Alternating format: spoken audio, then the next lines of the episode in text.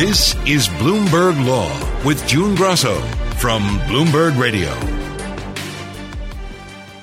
A buyer trying to walk away from a deal found that it would have to take the cake, and more specifically, the company that makes the cake decorations. Kohlberg and Company had attempted to back out of buying DecoPac, a cake decorating technology company, because of issues related to COVID-19. But after a trial in Delaware Chancery Court, the judge ordered Kohlberg to complete the deal and purchase the company. Joining me is Andrew Rossman, a partner at Quinn Emanuel, who represented the winning seller in the case. So tell us about the deal.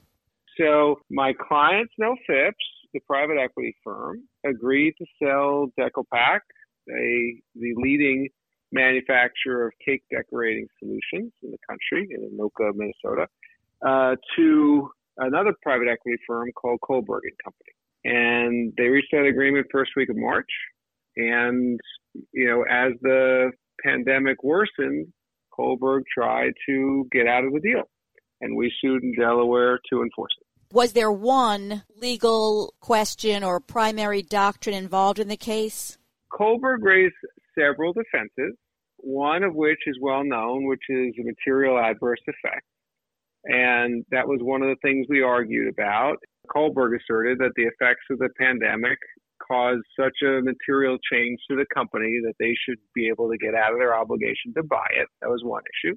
And you know, another issue was that Kohlberg allowed the financing for the deal to expire, um, actually precipitated, in our view, uh, caused a dispute with the lenders to make the financing go away. Um, and they claim then that without financing, they can't close the deal. And so, you know, one of the things that, you know, maybe the opinion is, you know, most significant for, you know, legal precedent is the prevention doctrine, which is the idea that you can't cause a condition to fail and then point to the failure of that condition as the reason to get out of your agreement. So, did the judge find that the buyer didn't just see the deal collapsing, but they tried to make the deal collapse? Exactly. Instead of trying to find solutions and use their best efforts to get the deal closed, they did the opposite, which is they found problems and created problems with the lenders and then used those as excuses to get out of the deal. So, what is your understanding now after this decision of, of what the prevention doctrine stands for? So, what the prevention doctrine stands for is the idea that you can't create a problem, you can't manufacture a problem in your deal, and then point to that problem as your exit from the deal. So, in this case, they can't cause the financing to go away by creating a dispute with their lenders and then cross their arms and say, we no longer have financing, therefore we don't have to close. It's an issue that's come up before where in the, the famous case uh, involving a merger of uh, Huntsman and Hexion, where you know one of the parties tried to get out of that deal by claiming that there would be an insolvency and therefore chased the lenders away so was the dispute mostly on the facts of the case? Were you arguing the facts of the case more or the law of the case? I think the facts of the case were predominant here. Uh, the judge took an exhaustive review of the trial record and um, you know was persuaded that my client at every step was doing the right thing uh, and that Kohlberg at every step was trying to get out of its obligations. Now, Kohlberg has to go through with the deal as originally agreed to. The judge ordered Kohlberg to close the deal on its original terms. Exactly. So now, here you were on the seller side. But we talked sure. before when you were on the buyer side in another deal where the judge allowed your client to walk away from the deal. So tell us first, refresh our memory about that deal. Sure. I've been involved in several of these uh, litigations, but two of them actually went to trial in the pandemic. One was a deal involving the sale of 15 luxury hotels by a Korean company called Mirae to a Chinese insurer called Anbang. In that case, we represented the buyer, Mirae, and uh, persuaded the court that it was not obligated to close the deal in a trial decision that came out uh, towards the end of the year. So, what made the difference besides you being on the winning side in these cases? What made the difference in the opposite conclusions?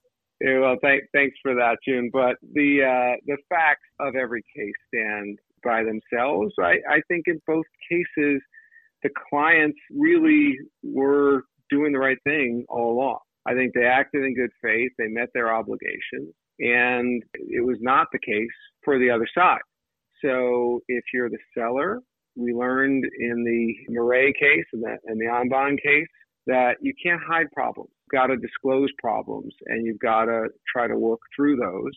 And, you know, the same thing uh, we learned in the DecoPac case, which is you can't manufacture problems.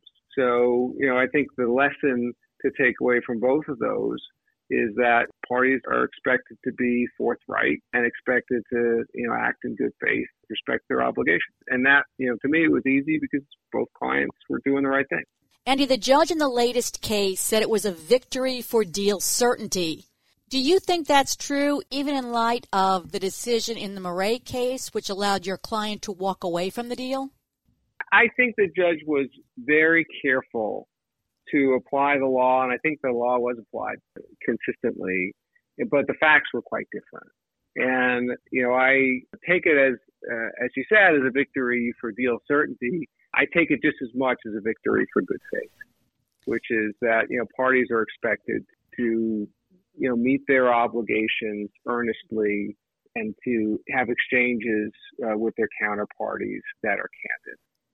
So that's how I how I look at it, and I think the two decisions stand together well and um, you know help provide uh, good guidance um, for parties who are engaged in these transactions. Due to the pandemic, I imagine we're going to be seeing a lot of other cases on a large scale like this or on a smaller scale where people are trying to back out of a deal. What will make the difference? Well, every, as I've seen in all of these, and I think we've done, you know, I've personally done six or eight of these cases at least. Um, not all of them go to trial, but every case requires not just an examination of the facts, but a close, uh, you know, close scrutiny of the contract itself. There are real differences in the contracts that make a difference. So, you know, in the case of, uh, you know, Mirae, we were talking about hotels um, and the way that they were operated is quite dramatically different than we were talking about a cake decorating business. Um, and how you know that manufacturing distribution business uh, was operated is you know obviously quite different in in the pandemic. And then you've got to scrutinize their contracts. So every case is uh, bespoke in that regard. And and I'd say the other thing we learned June is that um, often it's not what you think uh, that is going to be the issue that's in dispute. So, you know, parties look, you know, immediately everyone thinks about MAE um, as the, you know, the main contract feature that determines whether or not you can exit a deal. Um, but both of these cases, when we spent time talking about MAE, they there were other issues that were just as prominent or more prominent, and that's what I've seen throughout which is that parties often focus on other deal requirements, other conditions, um, and it's, it's those things that they're pulling apart to test whether whether a deal is closed or not. Do you think that contracts for deals going forward will contain will be will be um, formulated differently because of what lawyers learned during the pandemic? Are there going to be different clauses in there? Without question.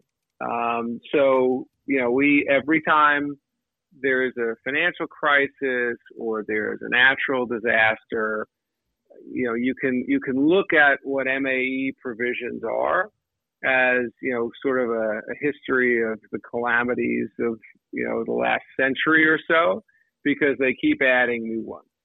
So, you know, now contracts, uh, you know, will make direct reference to COVID 19 um, you know, whereas, you know, previously Uh, obviously, you know, before 2019, you know, no one could do that. Um, and and they'll be thinking more about you know all of these provisions as they get battle tested. So the the judge in this case wrote that perhaps there's a greater need to celebrate the milestones of life amidst the tragedy of a pandemic, or perhaps humans simply have an insatiable desire for decorated cakes. How did the pandemic? How did it hang over this trial? I mean, besides in the details that you were litigating, how else did the pandemic have an effect? Well, it had a, an effect in a number of ways. Obviously, in real time we're seeing the impact on the company. And our, our thesis throughout, you know, the company's thesis throughout, which was very much sustained, is that after a short term, you know, dip, people are going to get back uh, to buying cakes. They may not get together in the same numbers as they previously did, but you know, on on you know Jimmy's fifth birthday, Jimmy's going to get a cake, and you know that very much proved to be true, as we've all experienced uh, in the pandemic. We just found different ways to celebrate. Um, and it also affected the way we tried the case. Uh, you know, we uh, initially we asked the judge to uh, set us down for trial in two weeks so that we could be heard before the financing expired. And I think, you know, in a, in a very, I didn't like it at the time, but in a very uh, sensible, humane decision, the judge, you know, felt like that was not uh, a practical thing to do in the pandemic. Um, and then, you know, we, we went ahead and had a, an expedited trial, but on a more uh, understandable schedule. Uh, and we did everything remotely. Uh, you know, no one was in the room together. We did the trial remotely on Zoom. We did all the depositions on Zoom. It was quite a different experience uh, than we've had before for the lawyers, as, you know, as well as the participants in the transaction. So, trial lawyers like to be in court, but are you going to miss when the pandemic is hopefully behind us, are you going to miss the convenience of Zoom? Well, there there is something special about you know being able to uh, you know just walk down uh, stairs in your house, you know, into the courtroom, so to speak, and you know it saves a lot of wear and tear on the travel. But I miss being in courtrooms. I miss being with my trial teams and my clients. I miss you know having judges you know, frown at me in person, uh, or, you know, hopefully smile. Um, I, I miss the human element of, of uh, litigation very much. Thanks so much for being on the Bloomberg Law Show, Andy. That's Andrew Rossman, a partner at Quinn Emanuel. As the Supreme Court waded into the war on drugs this week, there was an unusually lopsided set of litigants so lopsided that the court had to appoint an outside lawyer to argue to uphold the law at issue after the Biden administration switched sides and backed the defendant. The question was whether the lowest level drug offenders are eligible for retroactive relief under the First Step Act and can seek resentencing. Lawmakers from both parties, both conservative and liberal groups, and the Biden administration say Congress intended for the law to encompass low level offenders but many of the justices sounded skeptical that the statutory language would allow that interpretation. Here are Justices Stephen Breyer and Brett Kavanaugh. I mean, I think they were much too high. I understand that. But I can't get away from this statute. Why didn't Congress just say everyone who's been sentenced for crack offenses under 841 is eligible for resentencing, something simple like that. Joining me is Mark Osler, a professor at the University of St. Thomas School of Law who specializes in sentencing policy. So, Mark, tell us a little bit about the First Step Act. Sure. The First Step Act that was passed in 2018, it had a number of provisions. Um, it was it was created new metrics of data within the Bureau of Prisons. It um, enhanced some reentry provisions. But one of the primary things that it did was make retroactive a prior law, uh, the Fair Sentencing Act in 2010. And what that did was change the 100 to 1 ratio between powder and crack cocaine. In other words, in both the sentencing guidelines and the statutes that created mandatory minimums, you were sentenced the same for 5 grams of crack as you were for 500 grams of powder cocaine This had really disparate impacts uh, in terms of race. And I was a federal prosecutor in the 1990s in Detroit. There were a lot of crack cases coming through that office, and of course, it was all or almost all um, black defendants in those cases. And in time, that became noticed. And in 2010, they changed the law, but they didn't make it retroactive.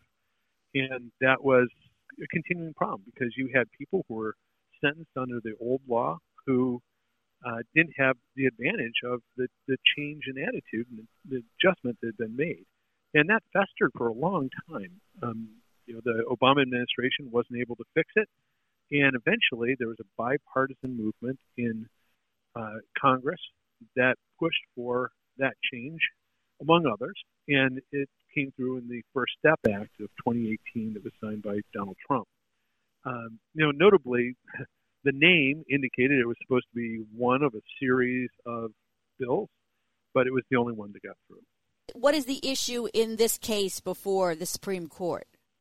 Yeah, it's a little bit complicated, but the original law, the mandatory minimum that regards crack and a number of other drugs, it sets three different tiers. And, you know, the top tier previously was over 50 grams of crack for the top tier and over five grams of crack for the middle tier. And then the bottom tier was under five grams of crack. And then those thresholds all went up under the Fair Sentencing Act in 2010. And that's what the First Step Act made retroactive. And so, in other words, people could go back and say, I want to be resentenced under the current law. And that meant that, let's say, if you had been sentenced under the top tier for, you know, 60 grams of crack, now you're not meeting that threshold, and so they could be resentenced. Now, the problem was that the First Step Act said explicitly that it applied to sentences and mandatory minimums that have been modified by the Fair Sentencing Act. And the argument from the government under the Trump administration was that that meant that the top two tiers, which had been changed explicitly because the upper the threshold had been raised, uh, that people who'd been sentenced under those got relief. But people for whom they weren't charged with a threshold of over five grams of crack, that they didn't have the benefit of this change that's an argument that doesn't make much sense in terms of policy. Why you would give relief to people that were more culpable, but not people who are less culpable. But that's what is at the heart of this. Is the 11th Circuit upheld a decision below that Mr. Terry, the petitioner, did not have the ability to have his sentence reviewed under the First Step Act because he wasn't in those top two tiers, but rather was charged with no amount listed.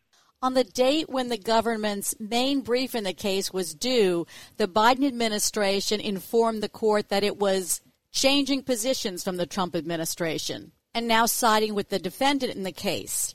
So the court appointed an outside lawyer to argue the case against the defendant and the reduced sentence. Why did the Biden administration change positions at the last minute? I think that they had, yeah, I think that they had pressure from reformers, certainly, that they should do so. That there were a number of people, including myself, who had taken up these First Step Act cases pro bono and it had noticed the problems with them. And frankly, it was inconsistent with the very bipartisan spirit that was behind the First Step Act in the first place. And, you know, even before they had everybody on board at DOJ with the incoming nominees, they did switch sides and the Supreme Court appointed someone to represent the other side now that the DOJ had abandoned that position. So now, at the Supreme Court arguments, was there a lot of discussion of the intent of the act, or was it based more on the language, the statutory language? Well, both things.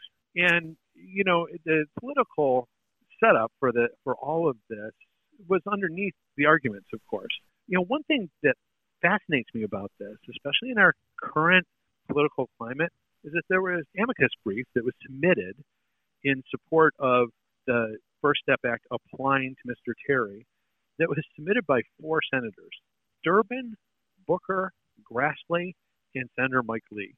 Now, that's a pretty incredible lineup if you think about it. I mean, from one end of the ideological spectrum to the other. And it really reflects the bipartisan consensus that was behind the First Step Act in the first place. And, you know, of course, in that argument, the justices were interested both in what the intent was, but also, you know, what injustices does this create? And underneath it all is you look at what Mr. Terry was sentenced to 15 and a half years in prison for four grams of crack. It's shocking and is something, you know, I'll tell you, I'm talking to you right now from downtown Minneapolis. I'm looking down over Nicollet Mall. I'm about a mile away from where Derek Chauvin, the police officer who killed George Floyd, is going to be sentenced shortly. And most people are saying that what he'll get for that cold blooded killing that America saw is going to be about 15 years. And that that's the same as Mr. Terry got for having the four grams of crack. Some of the justices seemed sympathetic to Terry's plight, to his sentence being excessive. But, for example, Justice Breyer said, I can't get away from this statute. And even Justice Sonia Sotomayor, who is considered one of the justices who is more sympathetic to criminal defendants, even she seemed to indicate that you just can't get around the words of the statute. Yeah, and I'm hoping that you know the argument will prevail in the that you know what's in the statute is is modified, and what you know the parties and this was something that the senator said was their intent was that that means something different than amended because obviously tier two and tier three, the upper two tiers, were specifically amended but that also modifies that bottom tier by raising the level from five grams to, to 28 grams, I think it was. And that is that's the you know probably the best argument going to the statutory language.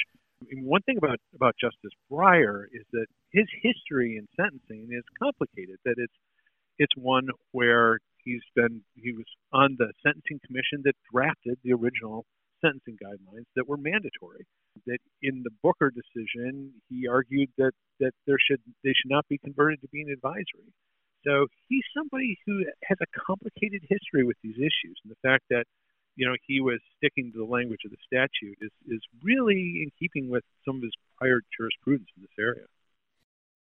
During the oral arguments, did any of the justices seem inclined to adopt that argument? It seemed that most of the justices thought the statutory language was a problem for Terry and wouldn't support a retroactive interpretation. Yeah, and you know that of course reflects the circuit split that they were presented with. That four of the circuits had you know been on the side that the 11th Circuit was that this new law did not apply to Mr. Terry, and there were, I believe, two circuits had held that he would have. So you know, the lay of the land was in favor of that, that reading of the statute. Were there any questions from the textualists on the court which which indicated which way they might go? You know, I don't recall specifically if there were, but you know, even if you are a textualist, that that question of is modified different than amend is something to take seriously. So, will you explain the modify versus amend argument? Yeah, well, there's no question that if the statute had said amended, those portions that were amended, they would only apply to the top two tiers because it it changed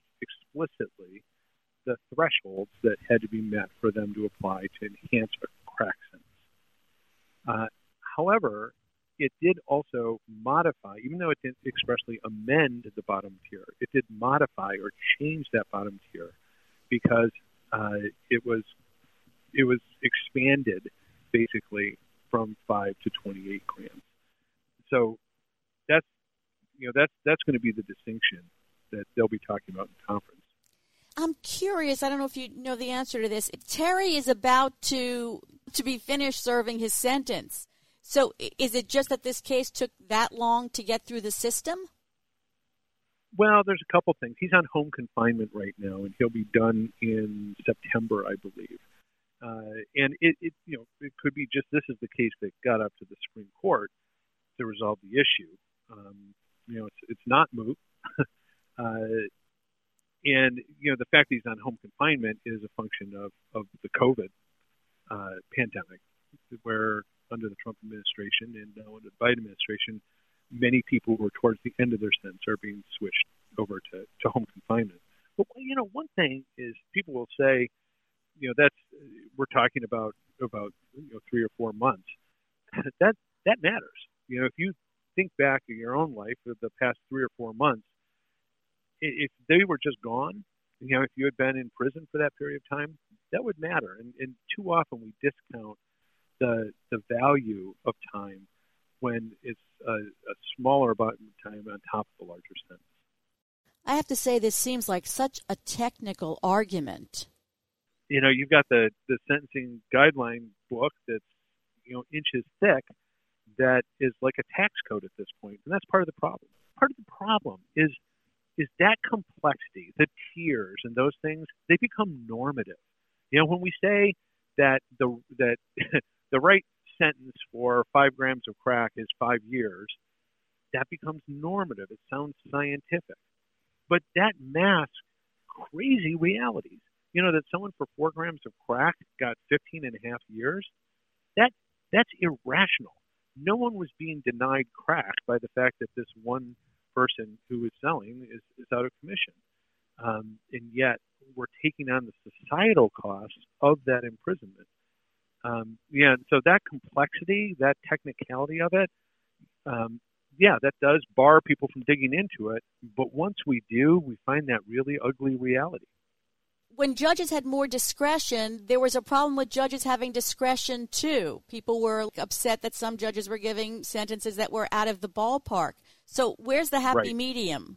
Yeah, and that's what we're that's what we're trying to find is that happy medium between judges having so much discretion that bias comes into play, and, and you have incredibly disparate sentences, and where uh, we don't have these mandatory laws that bind judges and, and create these, frankly, pretty ridiculous sentences, as we saw for, for Mr. Terry in, in this case. You know, there's been a, a back and forth over decades between uniformity and discretion for judges. Uh, it's like watching a ball roll back and forth in a cup. And at some point, it's going to have to come to an equilibrium. And this case is a part of that. If the court decides against Mr. Terry, does that just leave everything in place as it was before? It'll leave everything else in place. So the other two tiers will be unaffected. Um, and you know those people who are doing longer terms under this are going to have to pursue other avenues. For example, clemency. One would hope that if the Biden uh, administration loses this case, that their reaction will be to identify those people like Mr. Terry and let them out under the power of clemency. Thanks for being on the Bloomberg Law Show. That's Professor Mark Osler of the University of St. Thomas School of Law. I'm June Grasso, and you're listening to Bloomberg.